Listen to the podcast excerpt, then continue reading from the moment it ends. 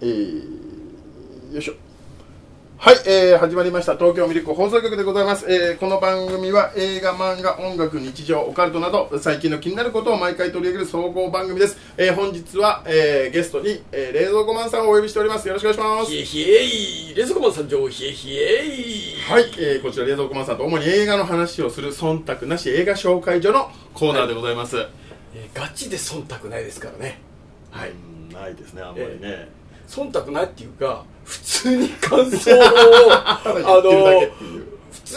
にか本当に本当の感想を言ってますからねえっえはてい、いう状況で、はいえー今日見に行ってきたのは、うんクリード 3!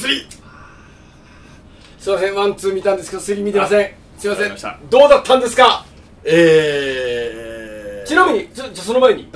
ワンはどうでしたもうよかったじゃないですか。いや俺びっくりするほど感動しちゃってそのワンはあーよかったですよ。俺は間違いじゃないって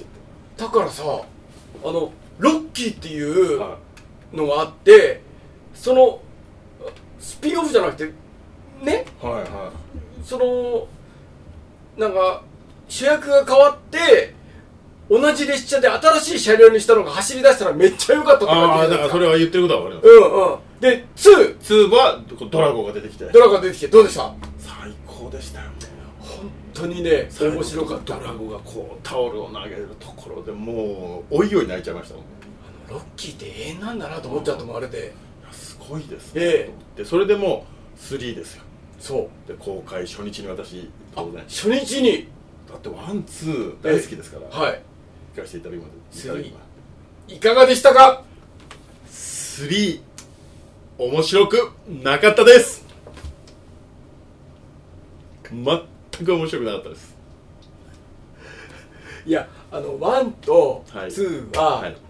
あの僕が感動するほど面白かったわけよはいねはいそれで3来たら下手しないでしょ普通いや俺も下手しないと思ってたんですようんでも途中でね気づいたんですよ見てて何あれと思ってうんああなんかそういや言ってたスタローン出ねえんじゃんこれと思ってそうそうそうそう出ないんですよこれえ写真も何も何もねててかもうススタローンがいない世界観なんですよえ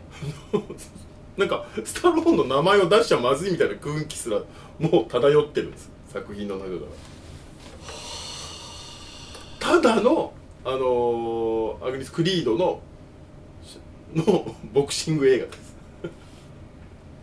そうクリードは若い時に一緒にやんちゃしてた頃の悪い悪友が、えー、とじ悪友が、えーけ刑務所かなんかに入ってたのが出てきてで本当はねクリードも悪いことやってたんですけど、うんうんもう結局お前俺だけじゃねえかみたいな感じで、うんうんえー18年間経ってうん出てきてで、えーそいつと戦う話で俺あのあらすじだけは聞いたのね、はいで一つ謎があるわけ、はいクリードはもうプロボクサーじゃないはでもう試合もやって、いはいあのかなりのあの腕はあるわけじゃん、はいその友達はボクシングやってたの友達はだから最初の思想でアマチュアボクシングかなんかを10代の頃ですよあやってやてっててでで闇ボクシングかなんかでチャンピオンかなんかになっててクリードはセコンドだったんです当時なるほどじゃあボクシング経験者ってことねえただ18年経ってますちょ ちょっと待ってくださいと思ってだからそれを俺確認したいそこは18どんなに天才でも二十歳のやつが38になって出てくるわけですよ無理でしょ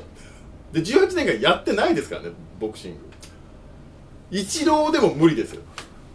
いきなりそれ世界チャンピオンになってましたからなんか2行えなんでこれいきなり世界チャンピオンで戦うんだこいつはと思ってましたけどなんか字幕が2行23行ぐらいでなんかこう説明してましたけどもう読む気力がなかったしもうなんか話が読めたから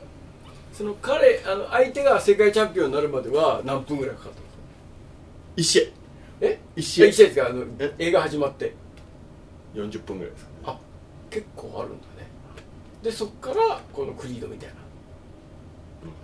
あえ世界チャンピオンになった時はクリードと戦ったわけじゃない違います違いますクリードの後輩弟子でしょ一番弟子あ一番弟子なんだでクリードがだからもうちょっと引退してるんですよ1回なるほどまあだから要はスタロンポジションに入ってるんですよねなるほどでまあそれはそれでいいんですけど別に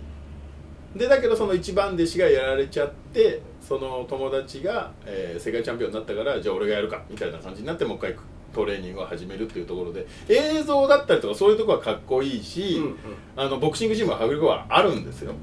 で別にどこがどうこうというわけではないんですけどただスタローンがいないから何にも面白くないんですよそうこんなにスタローン必要だったんだなと思ってなるほどなでもラーメン好きだからラーメンよく行くじゃないですか、はい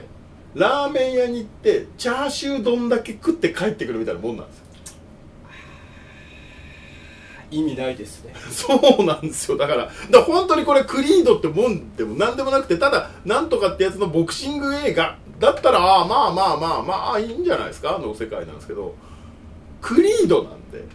スタローンがいいんだそれが病気とかね実際に病気とか怪我とかそれこそ亡くなっちゃったりとかスタローンがとかそういうのっぴきならない事情だったら僕全然いいんですよいるじゃんこの前ガーディアムズ・ギャラクシー出てたよちょい役で出てたあのなんか大人の事情は出れないですよねあそれがまたくだらないなと思ってーまあねそれがくだらないなとそうなったら作んなきゃいいのにと思ってうん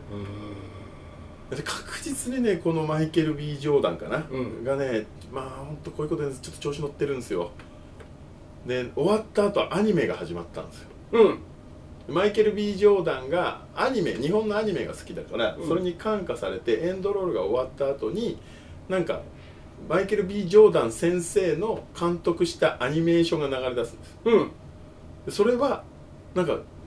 近未来の火星かなんかでうんクリードっていう種族が同校でなんかもう一回チャンピオンを目指すみたいなうん